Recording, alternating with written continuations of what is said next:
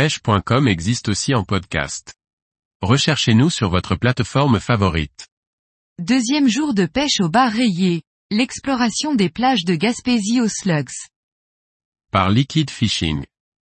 Les plages de Gaspésie sont des endroits faciles d'accès, il est donc toujours intéressant de faire quelques lancers, pour voir si les bars rayés y sont présents, surtout qu'il peut y avoir des gros poissons en maraude.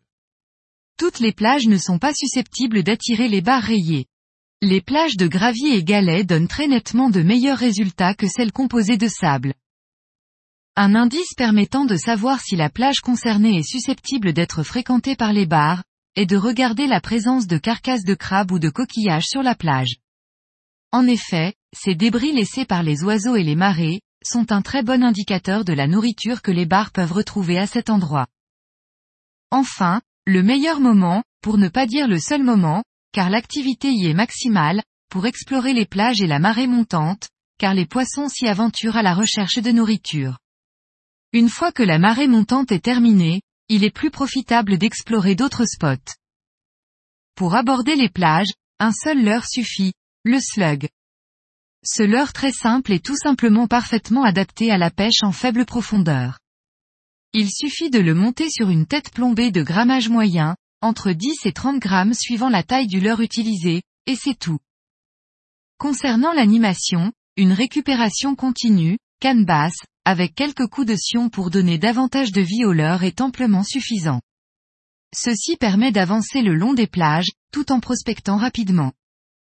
En ce qui concerne les slugs, il faut prendre des modèles solides, entre 10 et 20 cm, et oublier ceux qui se déchirent à la moindre sollicitation.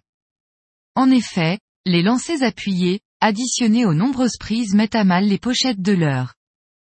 Pour minimiser les pertes, Repiquer le leurre dans différents sens ou le raccourcir n'a pas d'incidence sur les touches lorsque les poissons sont très actifs, le principal étant d'avoir la bonne couleur. De ce fait, il convient d'emmener plusieurs choix de couleurs, comme blanc, dos vert, dos bleu, orange et rose.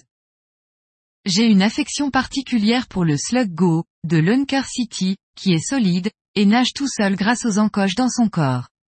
Je peux aussi citer le Crazy Sand EL de Fish, qui est bien adapté pour ce type de prospection.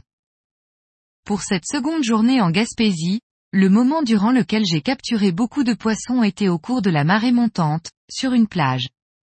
J'ai ensuite prospecté des spots différents, sans résultat.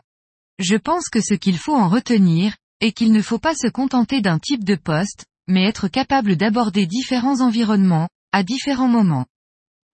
Si je ne m'étais pas aventuré sur cette plage, la journée m'aurait paru bien longue et je serais passé à côté d'une bonne session.